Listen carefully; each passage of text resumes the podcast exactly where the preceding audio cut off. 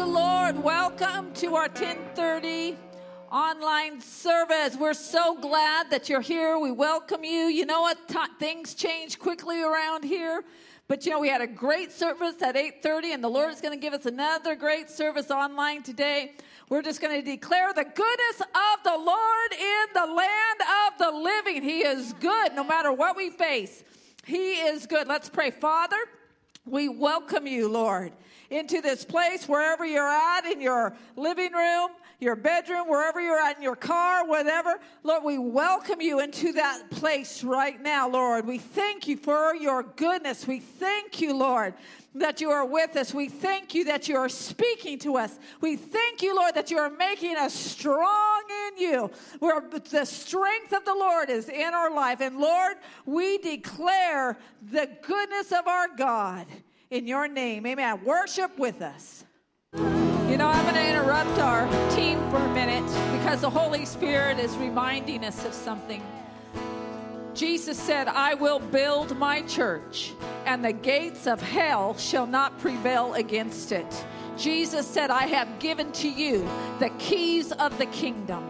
Now let's us, the Lord has given us the keys of the kingdom. The Lord said about his church in the earth that the gates of hell shall not prevail against us in 2020. No matter what country you're in, no matter what your circumstances are, we serve a God who is the same yesterday, today, and forever. And the Holy Spirit wants to move. He doesn't want to allow any sort of sin, curse, whatever to come against you. He said, You know what? I've already defeated those things. I've already defeated those things that come against you, try to destroy you, because Jesus said, I will build my church. There is no, no suggestion that the enemy can destroy it. The fact is this it is a statement of command. I will build my church.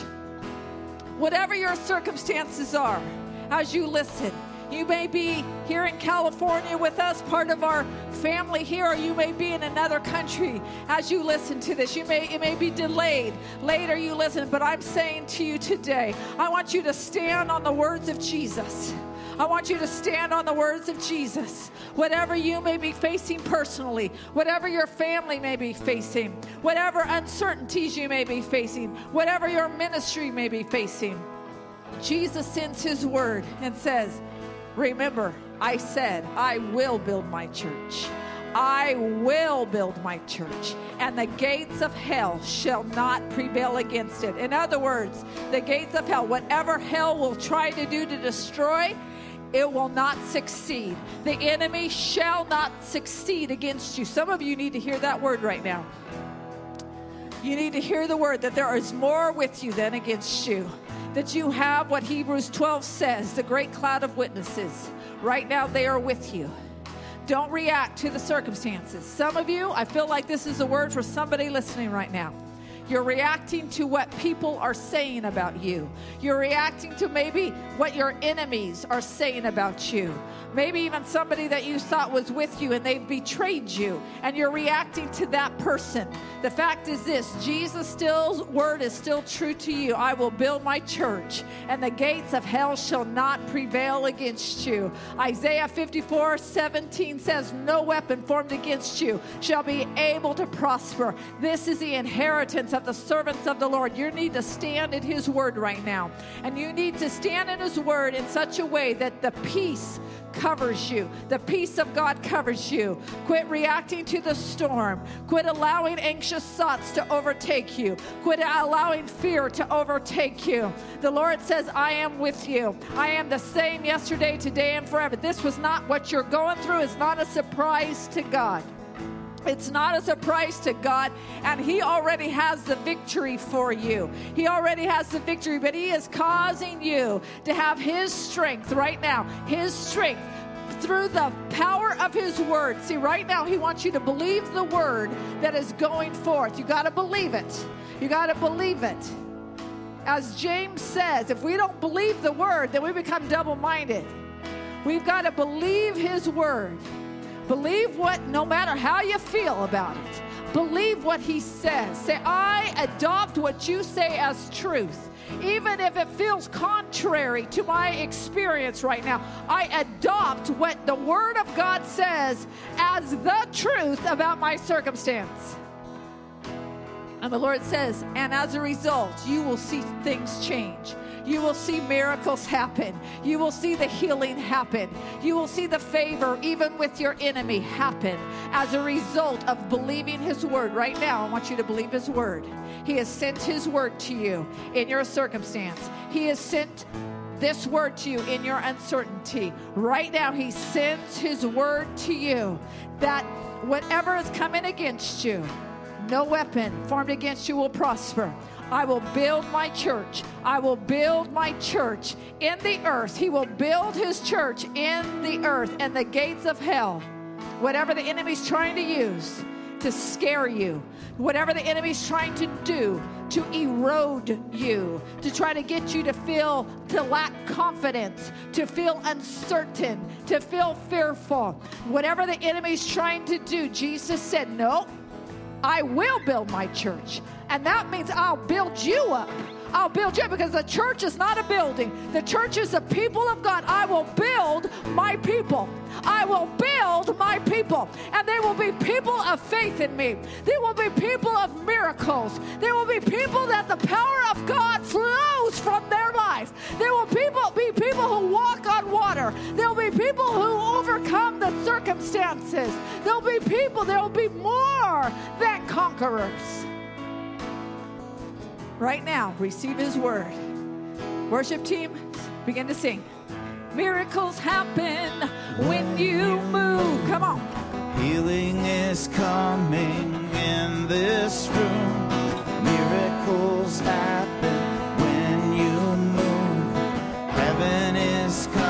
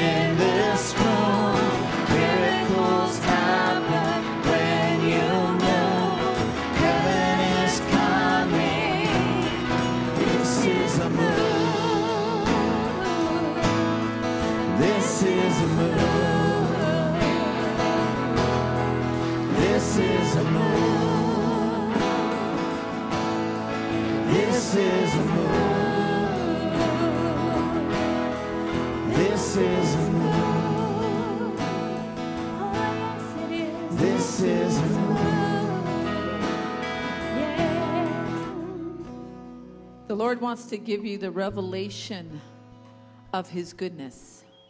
Some of you listening right now, you know God is good, but sometimes it's hard for you to feel that God is good to you personally. And the Lord is good. We're dead. We're alive. We're alive. We're alive. We're alive. We'll be alive in a moment. We'll be alive in a moment. Resus- resuscitation. Resuscitation.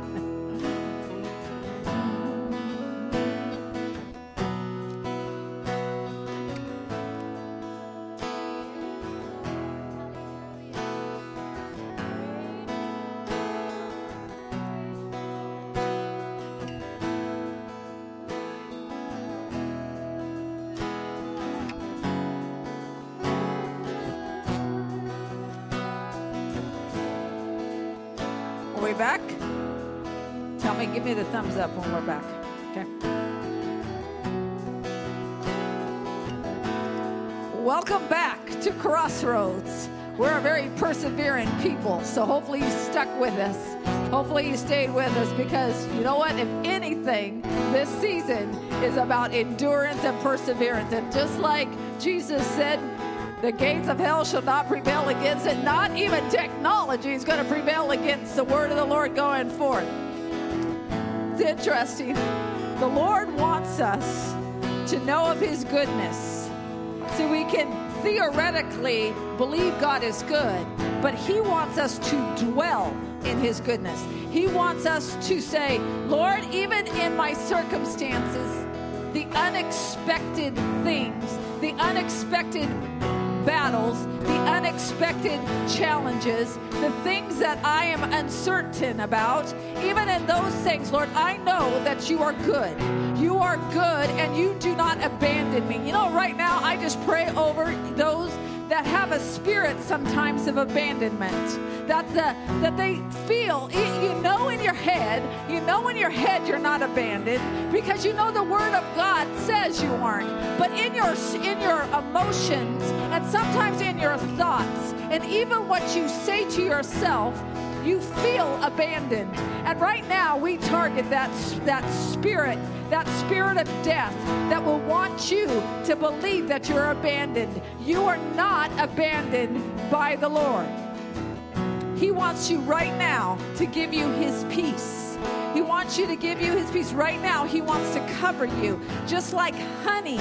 Honey covering you, the sticky honey that's hard to get off the Lord says, I want to cover you with my peace right now, beginning from the top of your head.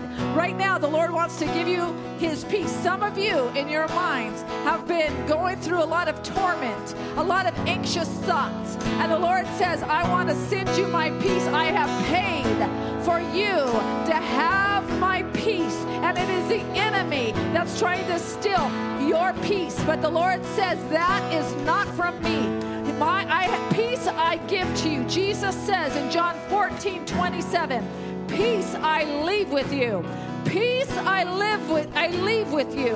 My perfect peace I give to you. He gives you not spotty peace, not come and go peace, but he says, My perfect peace I give to you, not as the world gives. Because I'm going to tell you, if you go to the world's ways of getting peace. It's spotty, it's imperfect, and actually, you're giving yourselves over many times to the mindset of the world that is filled with torment. But rather, with the Lord's peace, it's perfect peace. And it's peace that overcomes anything. It's the peace that calms any storm. It's a peace that is greater than anything that might try to come against it. I give you perfect peace not as the world gives, do I give to you.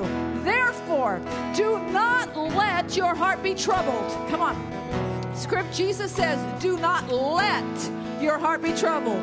Who? You. You don't let your heart be troubled. In other words, now Jesus says, Now I've given to you my peace. I leave to you my perfect peace. Therefore, now what are you going to do with it?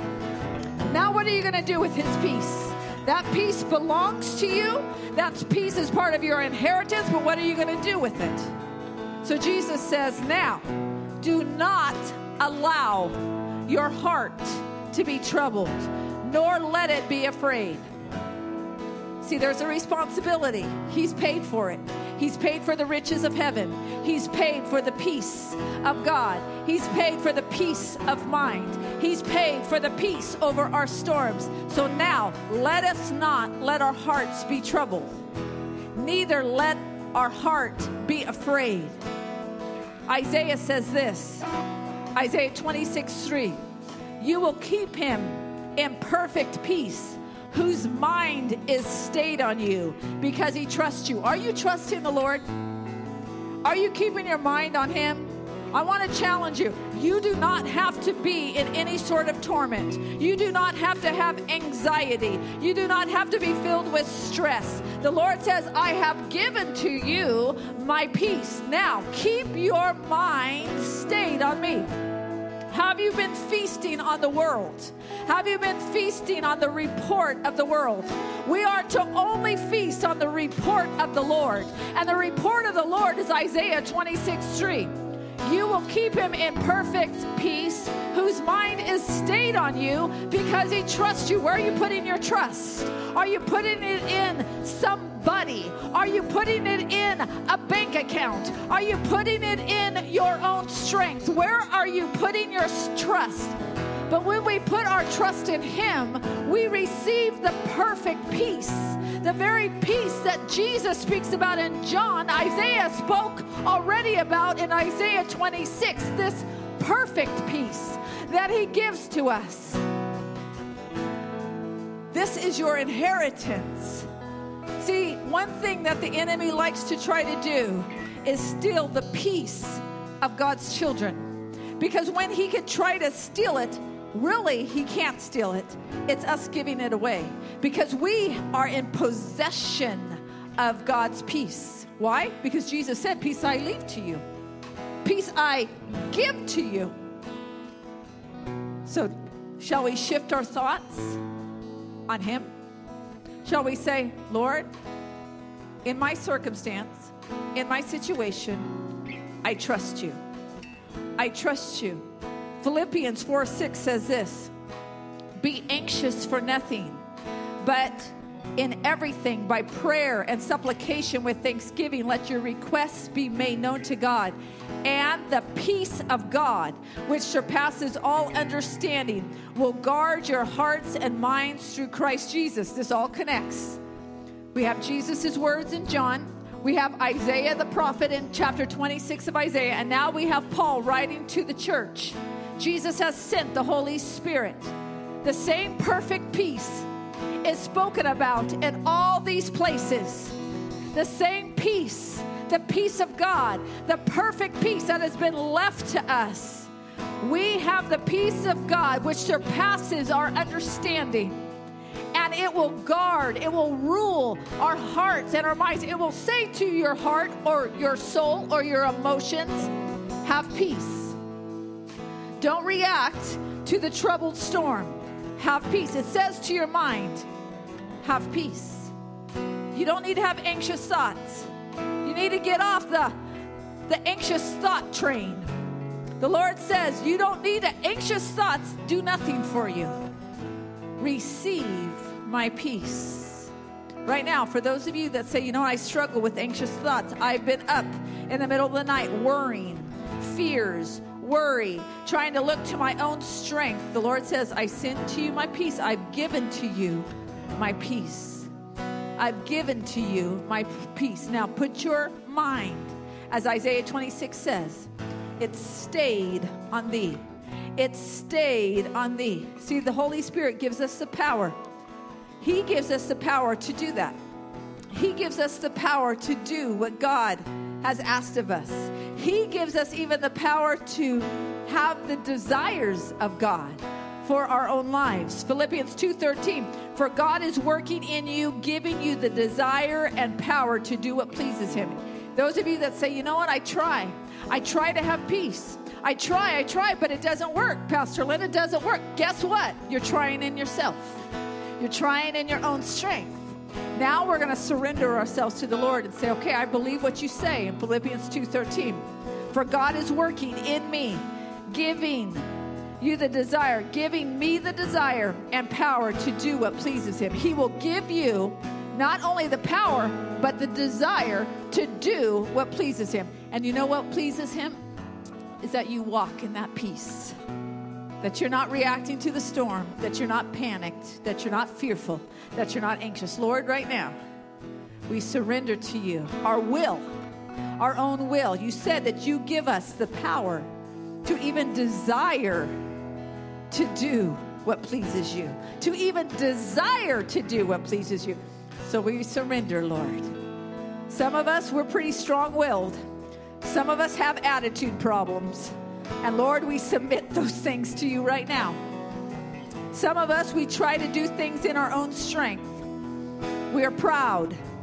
We try first to do it all in our own strength, and you're waiting for us to go to you in our weakness.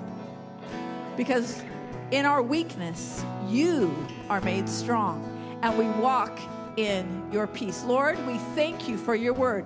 We thank you that no weapon formed against us, no storm, no enemy attack, no spiritual principality or power, no weapon formed against us shall be able to prosper. We thank you that you're building us up, Lord. You're building us. And nothing that the enemy tries to do to destroy us will succeed. Because you said, I will build my church and the gates of hell shall not prevail against it. We thank you for your word in your name. Amen. God bless you. Anthony. All right. I always feel like you talk to my wife right before you do those. Talking about my attitude and everything. Um, no. Well, welcome, Crossroads. Um, welcome, church. We uh, we are solely online right now, uh, so we are missing the people inside the church with us. Uh, but we want to welcome everybody, everybody that's uh, first time uh, visitor on the on Facebook Live. We welcome you. Um, we also would like you to, if you are a first time visitor or if you haven't done so yet, um, please sign up for our uh, weekly newsletter. You can send that through Facebook, through Facebook Messenger, or even online. If you're online now, if you want to I, I, doubt you're going to want to put your information on there, but just send it through Messenger. That's fine. Uh, we'll go ahead and get that um, in our, our cycle of emails, and you'll get a, weekly email uh, that has all of the pertinent information of what goes on uh, in our church, what goes on outside of our church, uh, some prayer requests, and, and things like that. Um, I also want to do our Crossroad Connect events. Those are all back outside. Um, so we are all going to be, uh, our men's ministry is meeting uh, here at the church, but right out in the uh, outside foyer area. Uh, the women's ministry, uh, they're going to be meeting uh, in another outdoor area right here. Youth ministry is outside as well. Um, kids ministry, I said earlier, I'm like, it doesn't matter where they meet because it could be freezing outside and they're going to be outside in t-shirts running around. They don't care. Um, and our life groups, please, uh, if you haven't done so already, um, get together with a life group. again, if you have that e-newsletter, um, that'll have the contact information for everybody in the life groups. Um, and before we move on, uh, our, our own sister Rhonda would like to uh, give a word here. So. I just wanted to let you know that um, we are going to bless the missionaries to Spain, the Talaveras family, this Christmas. So um, I wanted to say, like Pastor Lynn reminded us at the business meeting uh, a couple weeks ago, that the Talaveras family were the youth pastors here at this church before Pastors David and Pastors Lynn came. Um, and they willingly stepped down from that position so that our pastors could come on, on board with us because our church couldn't afford both salaries or all three salaries. So they willingly stepped down so that we could have pastors, senior pastors for this church. And I think it's our turn as Crossroads to join together and bless them this Christmas. So I have a Christmas tree here on site with ornaments with each person's name and the the Christmas wish that they want. So you're going to have to be intentional and come here to pick up an ornament that has somebody's name and, and what they want for Christmas. And we're going to join together on December 4th, 6th, 6th at 4 o'clock. Sorry. It's December 6th, a Sunday at 4 o'clock, and we're going to bless them with our Christmas gifts. So I know some people are struggling, but remember, as we bless others, the Lord blesses us. So let's, let's just be intentional. Let's bless this beautiful family that um, serves as missionaries to Spain. Thank you. All right. Amen. Um, again, if you, if you would like to do that, if you have not been here before, you can uh, definitely in the uh, Facebook chat, you can ask. Uh, we'll get you the address um, and we'll get it out that way. Um, our sermons are online. Our sermons, uh, you can go through Apple Podcasts or Spotify. If you need any, um, uh, Pastor said it earlier. If there's you know something going on with somebody you know, um, you can. We have a full backlog. Uh, you can go through send it out to somebody, you know, along with a, hey, I was thinking of you type text message. Send it out and just say, hey, take a listen to this. Um, it's kind of speaking on what you're going through or what you know somebody is going through. And just get it out there. Get the word into people that, that maybe don't have it, that are refusing to listen to it or that don't have access to it. Um, another thing coming up. So, January 10th through 31st uh, will be our Daniel fast. So, like I said this morning, prepare your, your bodies Got to prepare my body. Uh, prepare your heart and your mind because uh, the Daniel fast is uh, an amazing thing. Um, I, I had said it earlier. My wife and I, this will be our third Daniel fast. And on our first one, uh, we went hardcore and we cut everything out. We did, it was so tough. Um, and if that's, the, if that's the route God's giving you to go, then by all means, you know, listen to the Lord. But, um, you know, there's, there's, uh, in the fast, it's, it's not, it doesn't have to be just a food uh, type of fast. Um, you know, uh, some people get other words um, uh, to, to give up something else or to, to fast on something else. Uh, but we do it all together as a church. Um, also, in our e newsletter, there is a uh, prayer packet that you can download. And if you cannot download that, please. Um, um, message somebody here at the church, message through Facebook, and, and we can get that out to you. Um, and that's all in preparation for our Thirst Conference coming up January 29th through 30th. Um, so I, am pastors can fill me in later or fill you guys in later on, on how we're going to do that, but it's still going to be a blessing regardless. Um, and uh, I, I, am excited about that. I, I cannot wait uh, because last year, you know, after the Thirst Conference, I was riding high.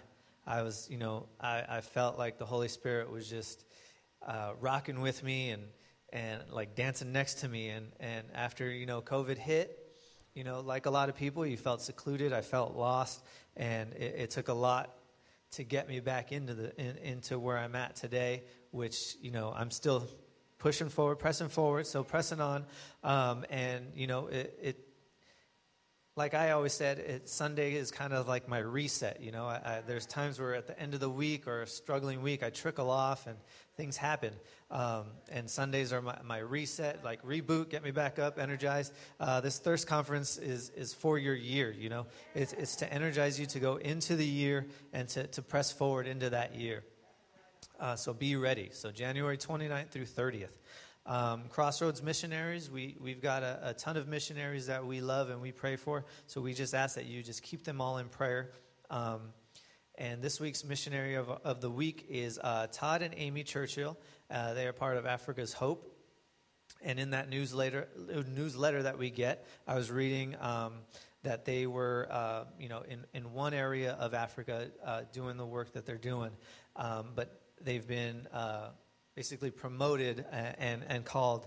And now they're going to be overseeing the entire country as far as uh, training and, and uh, so language training and, and uh, Bible school training.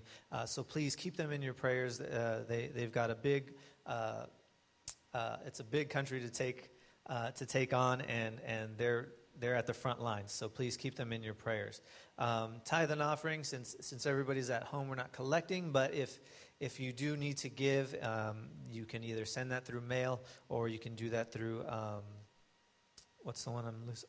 PayPal. There you go. So uh, if, if you need to, uh, you can feel free to do that. And uh, we're going to turn it over to Pastor David for an amazing word. So be ready. Thanks, buddy. Well, good morning. It's good to have you uh, all in church with us today. Uh, I took a picture of the sanctuary with uh, my wife up here and the, uh, there's a total of eight of us in here today, and uh, nine, excuse me, uh, uh, 10 counting the Holy Spirit. We're actually over the shelter in place limit because we have the Father, Son, and the Holy Spirit, so we have 12 here. We're, we're the new apostles. Uh, hey, uh, this morning we're continuing on in our series talking about the names of God. And one of the things I really feel that is important for us to do is to really believe that the Lord is our strength. The Lord is the one who is our power. The Lord is the one who is our authority. And, and as his sons and daughters, one of the things that we need to do is we need to realize that we need to walk in the power of the Lord. One of the things that I believe as a pastor that we need to do is we need to make Christians strong. We need to make Christians uh, powerful men and women of the Word of God, committed to the things of the Spirit, uh, walking despite what's going on around them. And I believe that, like what Anthony said, you know, when this whole COVID situation hit globally, it decimated a lot of people's faith. It, it, it, it really weakened them. But I want to tell you something. I believe that this is a great opportunity for us to go deep and strong and wide in what God wants us to do. So this morning I want to talk to you because if you look at the Bible, the Bible has over uh, 360 times it mentions strength in the Bible. And uh, I'm from Northeast Pennsylvania, so uh, Rhonda always teases me uh, that I say strength wrong, but it's the weakness that I have, and I'm comfortable with that. So if you hear me say strength, I'm saying strength, okay? Uh, and if you look at the Greek word, because in the original language, the word actually talks about having power having uh, being mighty it's being uh, strong and, and literally the name of our god is a god who is a god of strength he is a god who is powerful he is a god who is almighty powerful one of his names is the almighty god and he is the god who controls and rules and reigns every single aspect of life. So, as his son or daughter, you don't need to be afraid. You don't need to be fearful. You don't need to worry about things. What you need to do is you need to trust in the Lord. Ephesians chapter 6, verse 10 tells us this Be strong in the Lord and in his mighty power. You see, it's not, it's not the power that you and I have. Because one of the things that happens in our life is our power can diminish. You can, you can be, uh, a, person has a powerful position, and that position can change. We could, you could have a, a, a personal uh, body that is strong and powerful, and you can get sick, and you can get, in a matter of an instant, you can be decimated with it. Uh, you know, when we lived in India, one of our children got uh, dengue fever. And it, it just, you take this large body and a, a, an insect that is smaller, that's so small it doesn't even fluctuate the needles on a scale, can make you lay in bed for three or four weeks at a time, can make you lose 25, 30 pounds. You can feel like death warmed over, actually, death chilled almost. And, and, and, and when we think that we are in control of things, we need to realize it is the Lord who is the one who has the power. And as sons and daughters of His, what we do is we connect with the Lord. We connect with what God wants to do, and as a result of that, we can walk in the authority that we have from Him. It's not your own strength, it's not your own power, it's not your own ability, but it's the strength of the Lord that He wants to infuse into your life and fill you with His power, fill you with the power of the Holy Spirit. One of the things that we truly believe is that in the last days, God says, I'm going to pour out my Spirit upon all flesh, and that pouring out of the Holy Spirit is what empowers us. Just like on the day of Pentecost, we will be endued with what? Power from on high. And so this morning I want to talk to you, and if you have your Bibles, turn with me to the Old Testament book of Jeremiah. Jeremiah was a prophet of the Lord. He spoke boldly the word of God. And what he said is this listen to it Jeremiah chapter 9, verse 23 and 24. But this is what the Lord says Let not the wise boast in their own wisdom or the strong boast in their strength, or the rich boast in their riches, but let the one who boasts boast about this, that they have the understanding to know me, that I am the Lord, who exercises kindness, justice, and righteousness on earth. For in these I delight, declares the Lord. I love that passage of scripture because what it talks about is things that you and I can have. You know, we can we can we can have wisdom. You know, uh, we we taught in colleges and universities for years. People with multiple degrees, they put their trust in that. That's not what you put your trust in. You put your trust in the wisdom that comes from the Lord. You can have all sorts of physical stamina and stature, but you don't put your trust in that because all of us know that as age comes about, your strength diminishes. You used to be strong and mighty and powerful. You know, I used to tell people I used to have a really good uh, chest. I was really strong and muscular, but I got furniture disease and it all fell down into my drawers, you know. Uh, I, I, we, we wear out physically as we live. But you know, they that renew themselves in the Lord will be renewed spiritually, not physically. And another thing it says here is boasting in riches. You know, I love riches. I love people that have riches because I know that God has a plan for those riches and we want to expand his kingdom with those riches. You know, one of the things that's interesting, we uh, used to live in Seattle, Washington, and when the economic downturn came, we had a very large home up there. And the interesting thing about that home is we would we were getting ready to sell it because we were moving overseas, and we'd see the market value price of the house going like this. You know, you could lose your riches in an instant. That's not what we put our trust in. We put our trust in the Lord.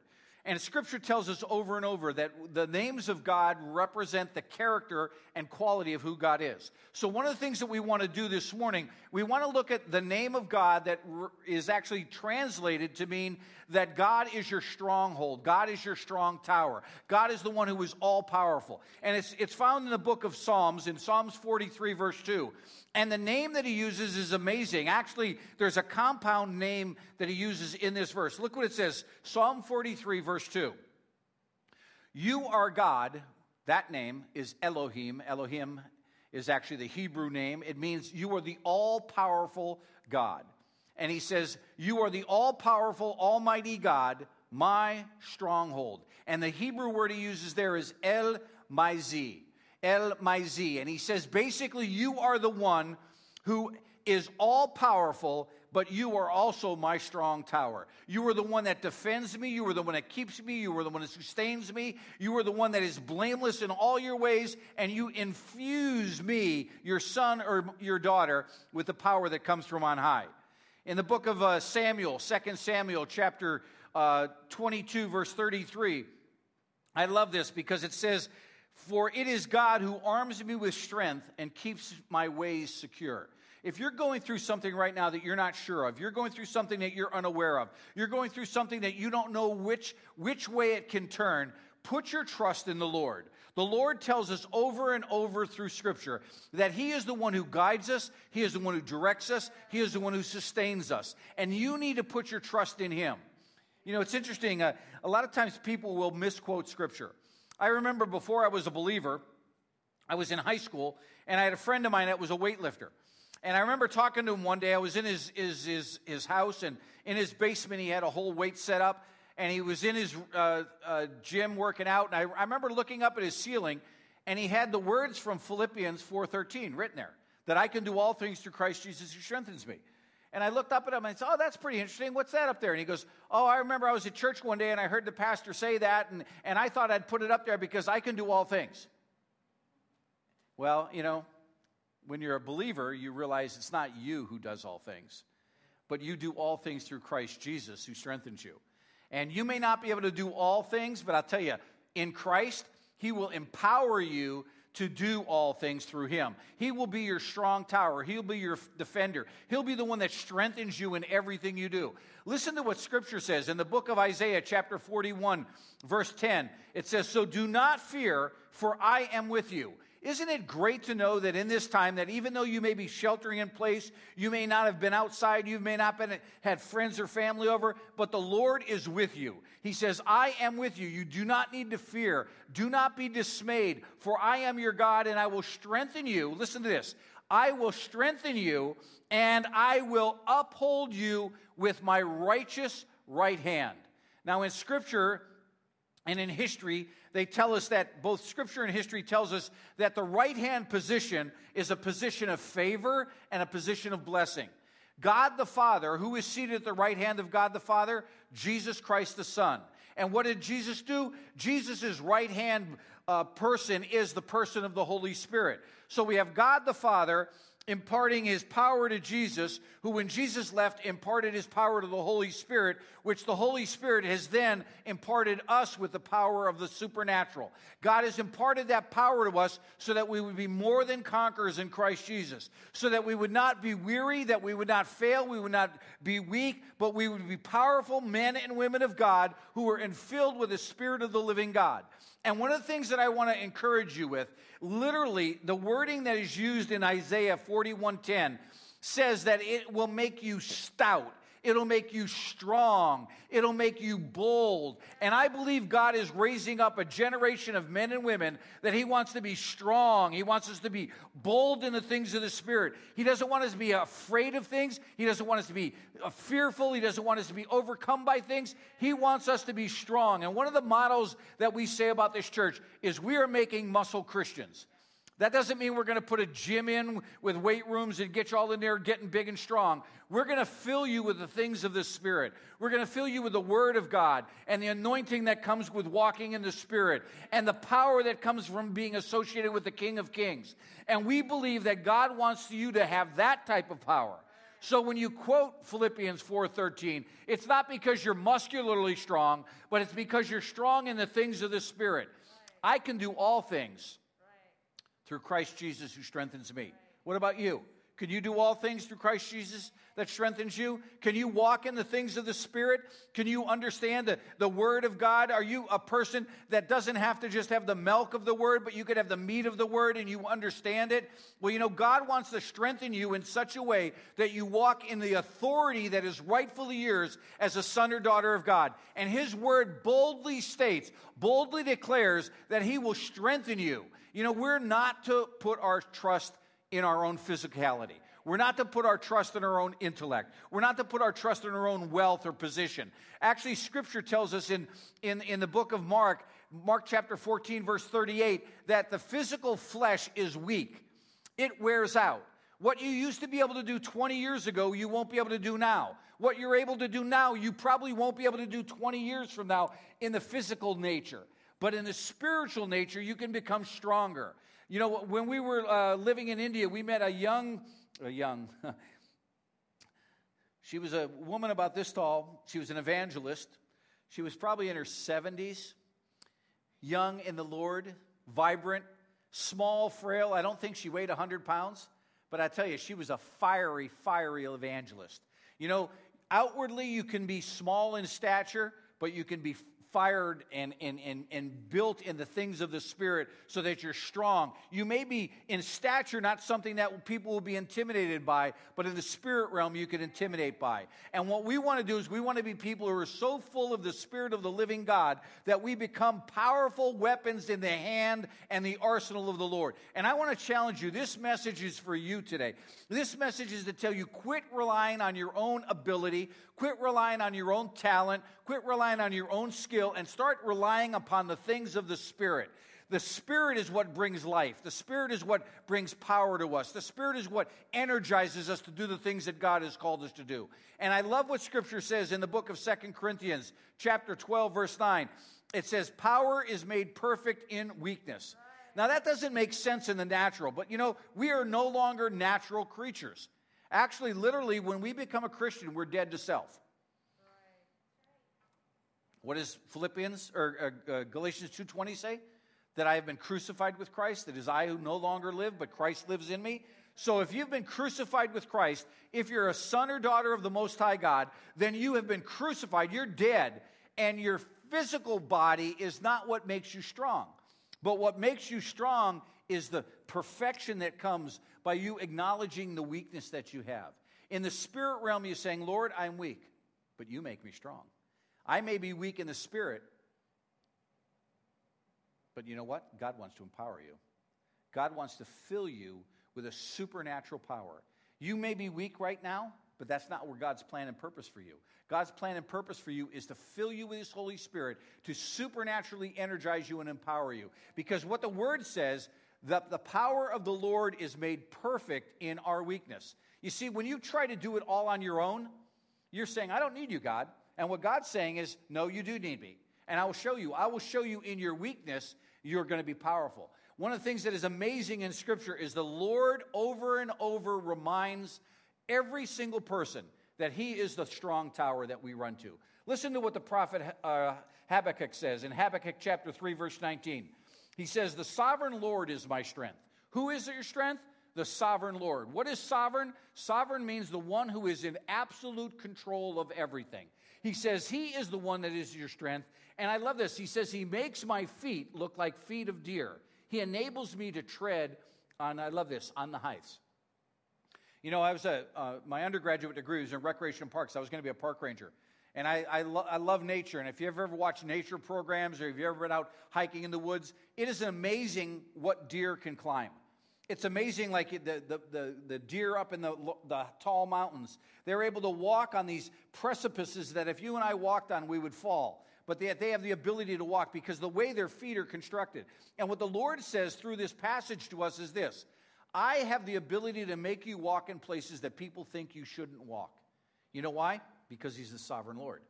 He gives you favor. He gives you opportunity. He gives you wisdom in how to position yourself so you can walk in places, so that you can serve Him in a supernatural way. And I believe today, one of the things the Lord wants to do through this word to us is challenge us and say, Lord, what do you want to make me strong to do? What is it that you want me to do? What is it that you have, you're calling me to do so that I can be strong in you? And I believe there's three things he wants to say to us. First of all, he wants his children to be strong so that we can minister to others. You know, the whole purpose of us being filled with the Spirit is not so that we have a spiritually uh, feel good experience. The purpose of us being filled with the Spirit is that we can become ambassadors for Christ Jesus. That He has called us, His sons and daughters, to take the message of the gospel places that it would normally never be heard. God wants you and I to take His word to the people that will never darken the doors of a church, at least at this point in time, just like some of us never would have darkened the doors of the church. But God wants us to take the message of the gospel to them so they can hear it. So, why, why are we live streaming these services? Why do we have podcasts? Why do we have sermons that we give to people? So that they can hear the word of the Lord. And I want to challenge you today.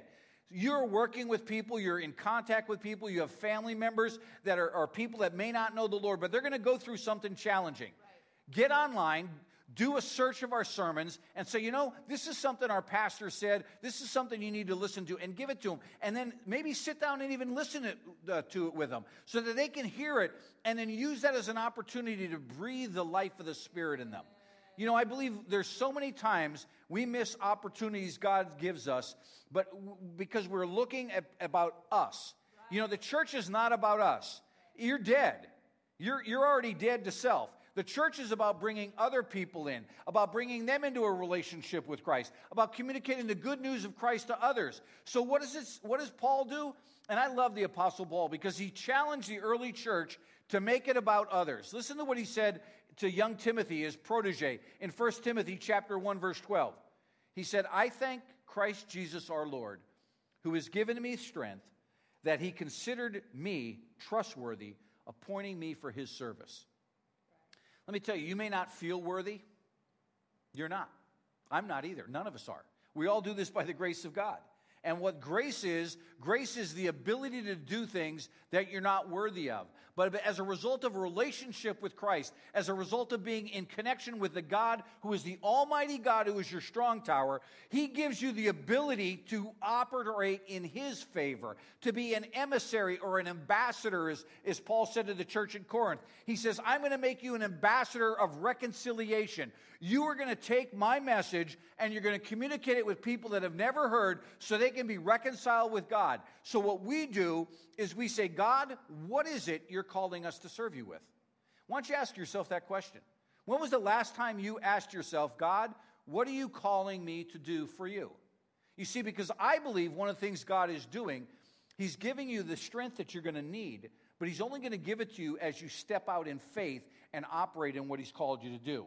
And one of the things that God is calling us to do as His sons or daughter is to operate with a spirit of boldness, a spirit of, of, of, of power, a spirit of understanding of what He's calling us to do. And the only way you can do that is when you begin serving others. If you lay down your life, there is a powerful thing that comes with that. There's a freedom of no longer living to self. There's a freedom of knowing you're living for the Lord. There's a freedom of knowing that everything that you do is for the sake of others. And Paul, in, in, in, teaching young Timothy, said, He's called you to a place of service. Listen to what 1 Peter chapter 4, verse 11 says. If anyone speaks, they should, they should do so as one who speaks the very words of God. Do you know you have power in what you say to people? You have power, and this is one of the beautiful things. When you're speaking the word of God to people, you don't have to open up your Bible and say, Verily, verily, I say unto you. You don't have to take the Bible and smack them in the head with it. You could actually be quoting scriptures to people. They may not even know what it is, they may not even know it's the Bible. You can paraphrase it into a modern uh, language, and then you use that to communicate the truth of who God says they are and what the plan that God has for them. I have a friend of mine that's not a believer, and I started quoting uh, uh, uh Jeremiah chapter 29 11. He actually printed it off and stuck it on his refrigerator and reads it every morning. Is he a person of faith? Not yet. Not yet. But the word is active. It's sharper than any two edged sword, divides between the soul and the spirit. And I believe that the more people are exposed to the word of God, there is power that comes through the word of God. And listen to what he says. He says, and if anyone, he says, you speak the very words of God. If anyone serves, they should do it with the strength the Lord provides, so that in all things, listen to this, when you're operating in the strength of the Lord, it says, in all things, God may be praised through Jesus Christ. To him be glory and power forever and ever. Something happens to people when you proclaim the word of God to them and over them. You know, one of the weapons that we have in our arsenal that so many Christians don't understand is the ability to speak life into people. The, the, the, scripture says that life and death is in the power of the tongue. How many times do we speak life over people? You know, one of the things God wants to challenge us, I really believe He wants to challenge us to do, is to see the power and the authority of our words over others. The, to speak it over our children, over our grandchildren, our nephews, our nieces, our, our family, our friends, our coworkers. You know, start getting in the habit of speaking forth the word of God over people and releasing them from the bondage they're in. You know, this is a perfect time right now during this whole global pandemic. We can speak life to people. You know, there's so much negativity, there's so much fear, there's so much worry, there's so much anxiety being produced. Why don't we speak life over people? Why don't we speak the word of God over them and release them from the bondage? Because one of the things God wants to do is open up new opportunities for you and I to communicate to people the message of God's grace, of God's love, of God's compassion, of God's healing. All of those things we could do by speaking forth the word of God. Second thing I believe God wants us to do is this God wants to strengthen us to face persecution. Well, you know, we have some people that think that this whole COVID thing is persecution, and we have people thinking that shutting churches is persecution. Let me tell you, you can go all over the world. Right now, I believe there was uh, the, the statistic I read was something like 2,900 Christians this year alone have been martyred for their faith. Something like 3,800 churches have been burned to the ground this last year. There are thousands and thousands of Christians that are persecuted in real life. And one of the things that God wants to do for us is let us know that we should anticipate persecution. You may not have known this when you gave your life to, to, to Christ, but you signed on the dotted line. You did not read the fine print of the rest of the Bible. The rest of the Bible says that we're going to be persecuted for our faith. You see, we're living in a time and in a culture, it doesn't matter what country you're in, people are taking what is pure and twisting it to make it impure. They're taking what is impure and twisting it to say, oh, no, this is purity. And I tell you, we need to be men and women that are not ashamed of the gospel and stand up for righteousness' sake. But when we stand up, we should anticipate being persecuted. Why? Because Jesus told us that. In the Gospel of Luke, chapter 6, verse 22 and 23, he says this Blessed are you when men hate you. Wait, time out. I want to be loved by everyone. I want to be the warm, fuzzy feeling that people get. Let me tell you, as a believer, you will be hated because of Christ in you. They hated Christ, they crucified Christ. Don't expect them to do anything else with you. They're going to do the same thing. And listen what he says. They're going to ostracize you, they're going to insult you, they're going to scorn your name as evil for the sake of the Son of Man. You see, when we represent Christ to the world, the world hates Jesus. But that doesn't mean we stop being him to the world. We should be Jesus to every person we come in contact with. Someone was Jesus to you, you need to be some uh, Jesus to someone else. And what he says here is, is amazing. Look what he says in, in verse 23. he says, Be glad in that day and leap for joy. How many of you leap for joy when you're persecuted? How many of you are glad when people insult and slurry your name? How many of you love the fact when people say, well, this is so and so, and people go, ooh, boo? You know? But that's what Jesus said should happen. And he says, not only that, he says, Behold, for your reward, listen to this your reward is great in heaven, for in the same way their fathers used to treat the prophets. You see, in the, in the scriptural time, the prophets of old were despised for speaking the word of God. Did it stop them? No. And they were, they were persecuted for it. But as a result of their persecuted, they were elevated, so now they are the great cloud of witnesses that surround us. And, and they didn't even fear death. They, you know, I don't, as a believer, I don't fear death. I, am not going to anticipate uh, putting myself in a position that, that I die. But I, when I die, I'm going to be in the presence of the Lord. I'm going to be done with this world. I'm not going to have any more aches or pains, any more worries, any fears, nothing. That's all done. I'm going to be ushered into the presence of the Lord. But what I do fear is not serving the Lord. I do fear not doing what God's called me to do. I do fear not living up to the expectation the Father has for me. And I'll tell you, having lived in a country where believers are persecuted, having lived in a place where we've met pastors that have been beaten, their, their churches have been burned down, their family members have been martyred, I want to live every ounce of my life for the Lord. I want my life to count for something. I want my life to be passionately consumed by the things of the Spirit. And when I do that, I should anticipate persecution. But I also should anticipate the presence of the Lord to be with me during those times just like he was with the apostles, just like he was in every aspect of Scripture. And one of the things that Scripture tells us over and over is how the Lord is never going to leave us, he's never going to forsake us, that, that there is a power that comes to us when we face persecution. Listen to what Paul told Timothy in 2 Timothy chapter 1 verse 8. He says, "So do not be ashamed of the testimony about the Lord or about me as prisoner. Rather, I love this. Listen to this. Join with me in suffering for the gospel, which is the power of God. You know, when we lived in India, I remember the, one of our dear, dear young friends, Sanjay, who's currently with the Lord. But he said to us, he says, David, why do, why do Americans despise persecution? And I'll never forget that. It was something he said that, that, that we try to shy away from it. You know? Let me tell you something persecution is what power is released in us. Because when you realize when you're going through persecution, you realize the Lord's with you. You realize you're not alone.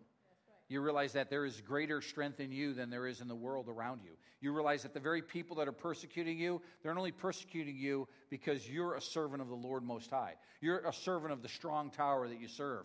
And one of the things that is amazing is when you read this passage of Scripture, we get the power from the Lord in our life when we go through hard times, we go through persecution times, we go through difficult times. And yet, so many times as Christians, we want to shy away from that. We want to step back from that and say, Oh, I don't want that in my life. I don't want that in life. But that is the very thing that releases the power of God to flow through you. And I want to challenge you if you're going through a time of persecution, not, not some sort of uh, oh, persecuted because of your job. I'm talking about persecution because of your faith. There's a big difference. You know, a lot of times Christians, they're, they're like, well, I'm being persecuted. What's going on? They tell me, it's like, that's not persecution. That's because you did something you shouldn't have done.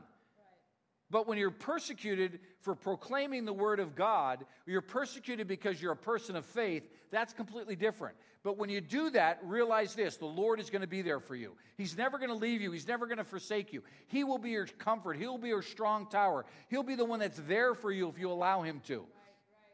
You know, and how do we how do we address this? How do we overcome as believers?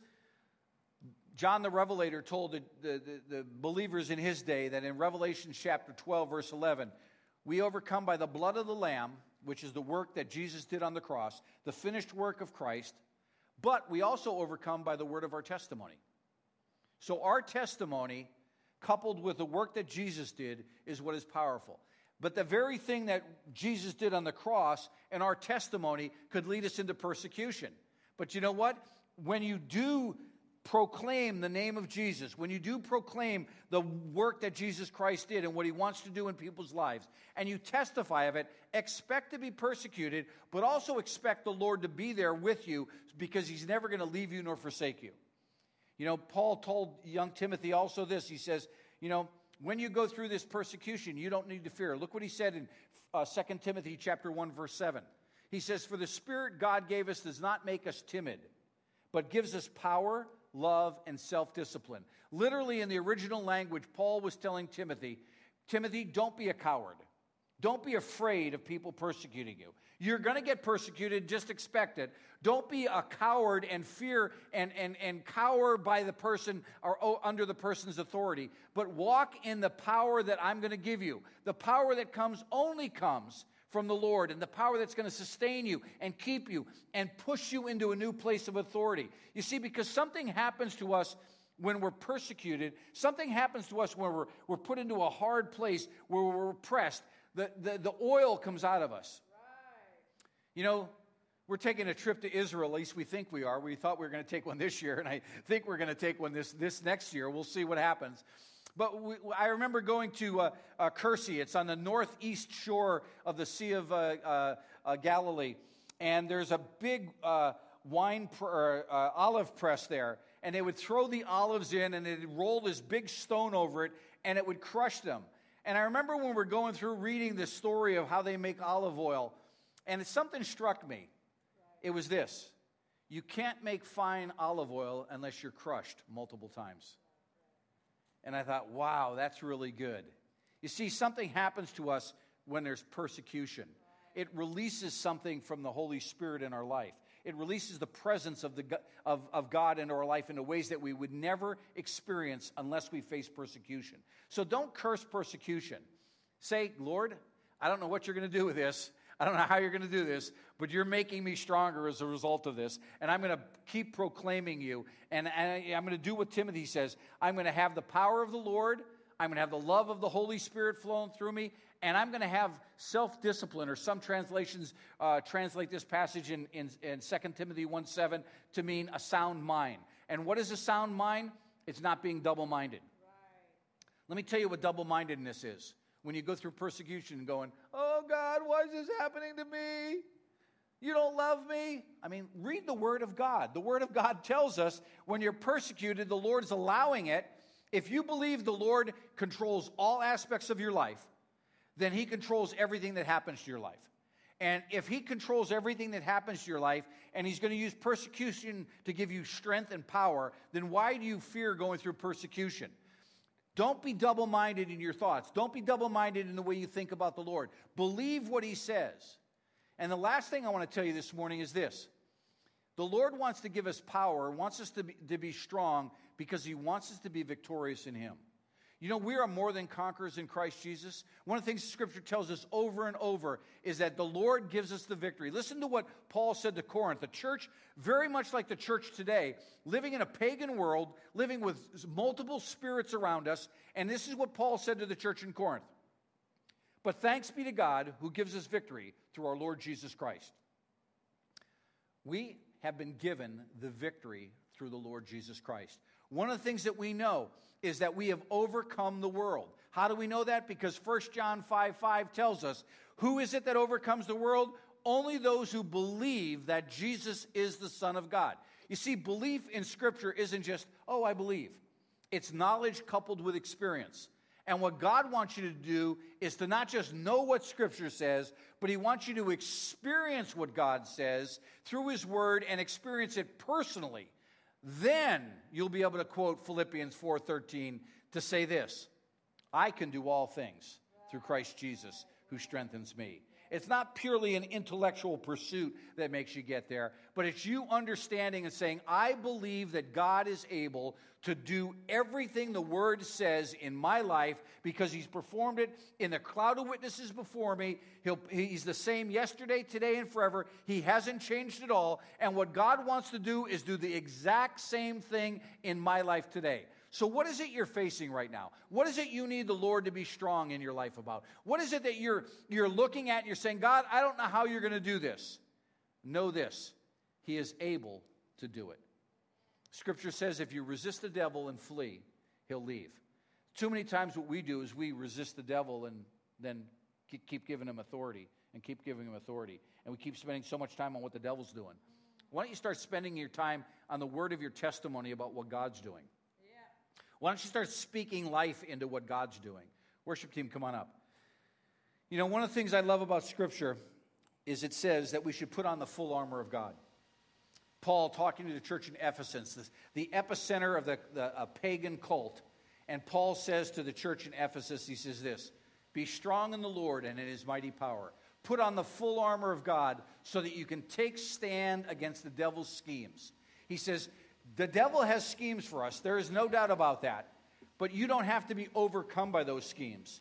You can trust in the Lord. You can walk in the authority of God in His Word. You can know that He is your strong tower. He is the Almighty God that controls everything. And as His sons and daughters, we put our hope in Him. We put our trust in Him. We put our belief in Him that He is able to do exceedingly abundantly above what we imagine or ask. And I love this. I love this. I want to close with this passage. The prophet Isaiah. He says, What happens when you wait upon the Lord? I love this.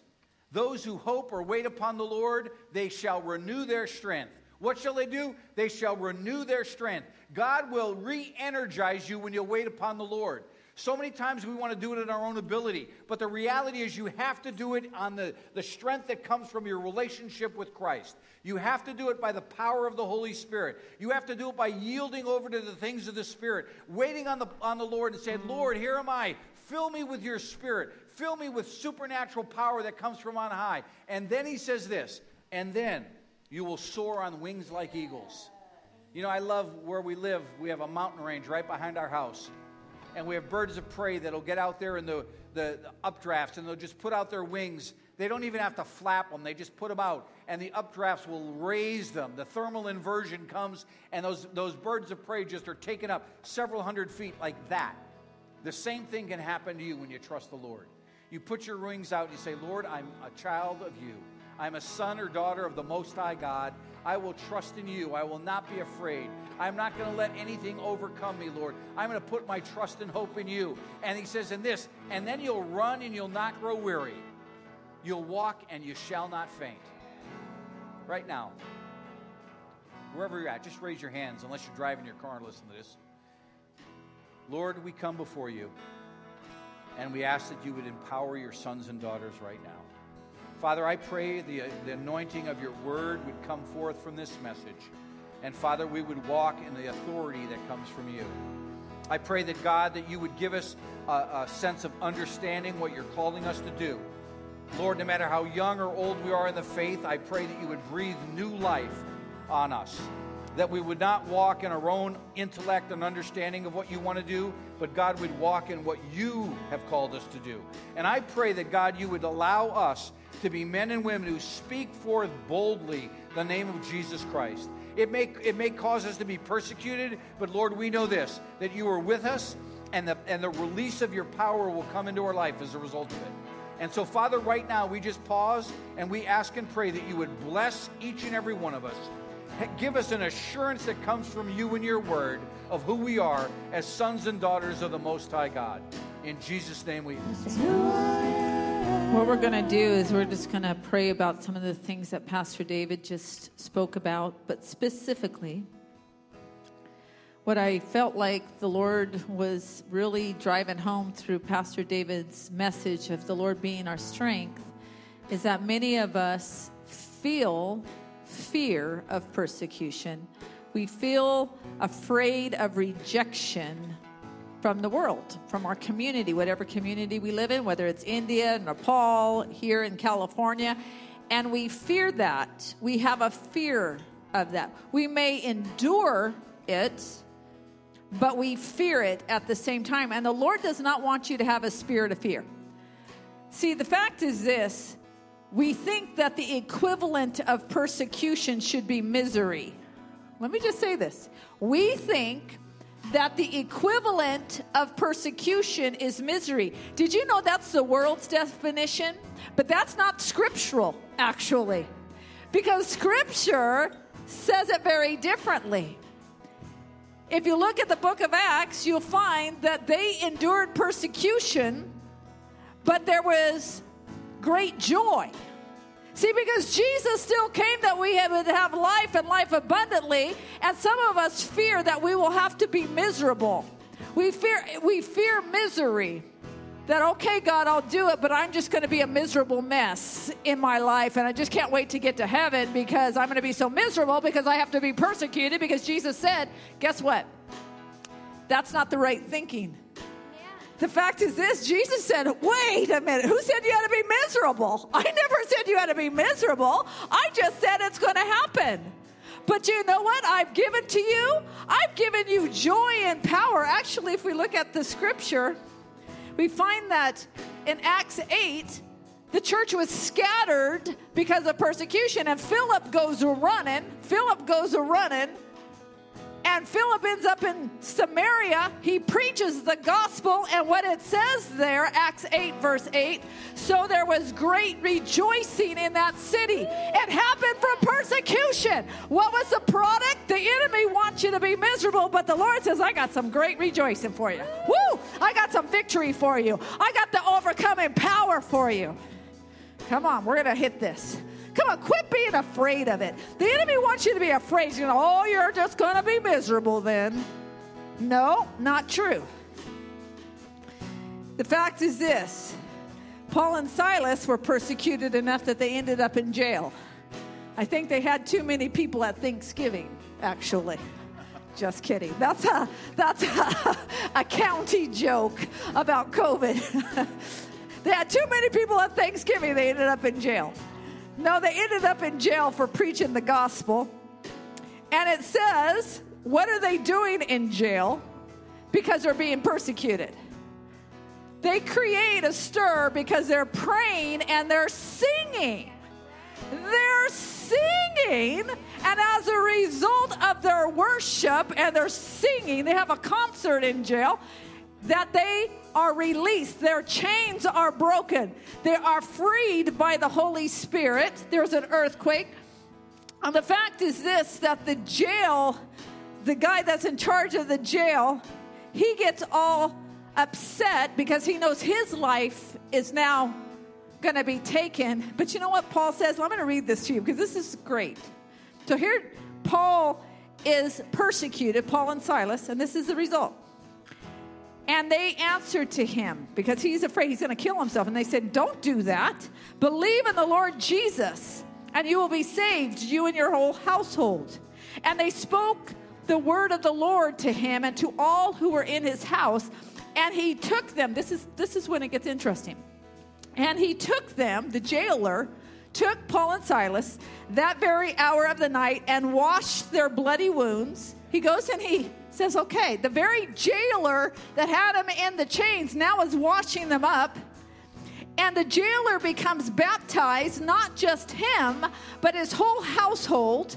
Then, this is the best part, verse 34. Then he brought them into his house and set before them food.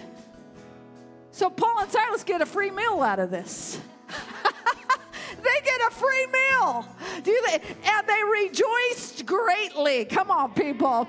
You know what? Don't you dare let the, the world's view of persecution or the enemy trying to chat in your ear that you're going to be miserable and fearful. You know what it is? It's just simply a pathway to the victory. It's simply a pathway to I will build my church and the gates of hell shall not prevail again. We will not fear that. Come on, you in India, you in Nepal, those of us that live in cultures where there is a very large anti Christian view, and even in the America, right here in the U.S., the fact is this will we get the script out of our head that we have to be afraid, that we have to be fearful, that we're going to be miserable, not according to the Word of God. We're going to be powerful, we're going to be rejoicing, we're going to get a free meal sometimes, we're going to see the success of the Holy Spirit in the lives of people we target right now. If you said, you know what, there's times when I think I get fearful. I'm going to say, church, you know, global church, we're moving into new seasons. We're moving into a new season. I know the church in America is moving into a new season. Quit be, and we have people that want to reject that new season. Try to create the, the, the culture around us to accept us rather than saying, No, the power within me is going to change the culture around.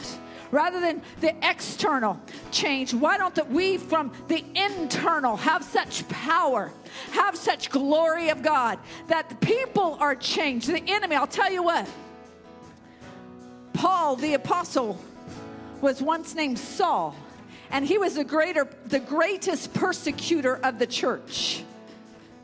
You know what? He, he actually created the scatterings that we talked that I just read about in Acts 9. And this man, Saul, when he got converted, became the most powerful man in the first century church.